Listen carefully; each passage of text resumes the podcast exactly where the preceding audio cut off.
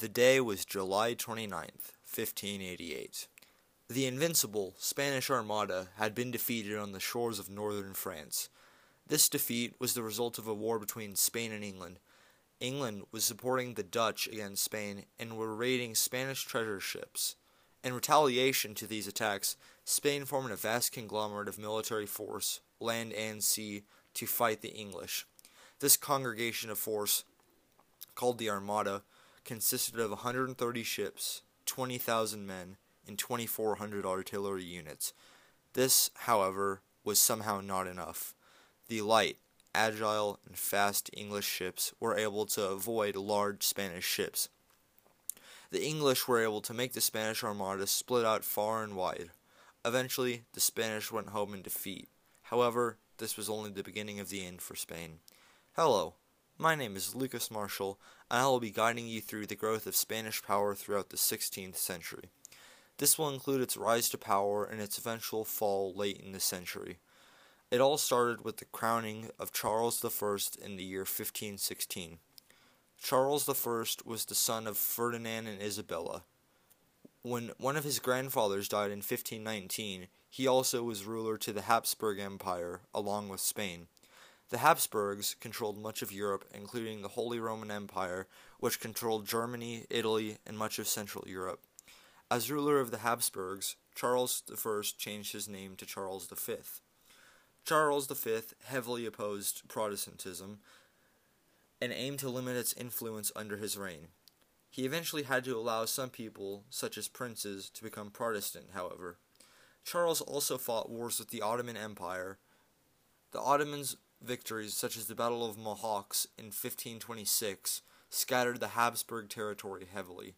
It eventually became too large for only Charles to handle, and in 1566 he stepped down and lived in a monastery forever after. The next king was Philip II. Philip II was only 29 at the time of his coronation. Philip II reigned for 42 long years and did quite a lot of work during his time as a ruler. He was known for his dedication to government work as opposed to hunting and other activities commonly practiced by European monarchs at the time. Philip II ruled as an absolute monarch, which meant he controlled every part of government.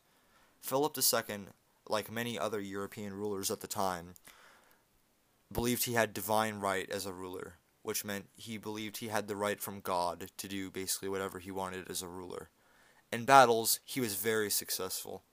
An example of said success is the 1571 Battle of Lepanto, where Spain and its Italian allies defeated the Ottomans in the coast of Greece.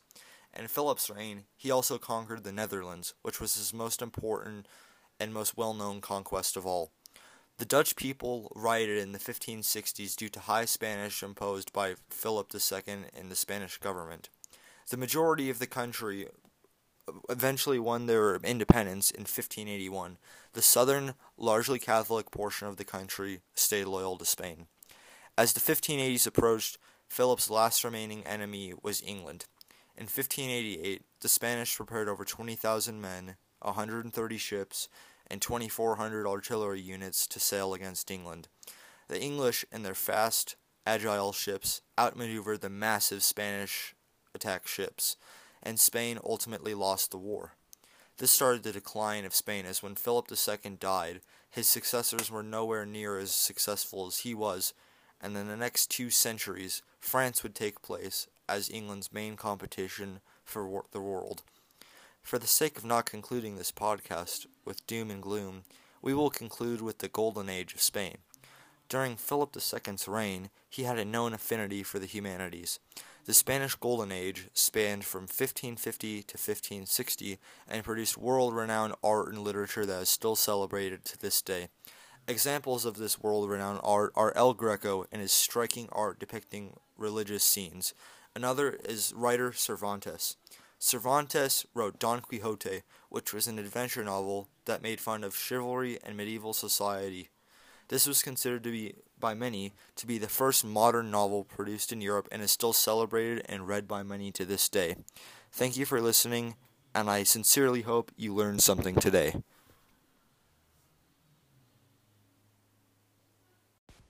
This episode was sponsored by Grammarly. Use code Lucas to get 15% off Grammarly Premium for one year.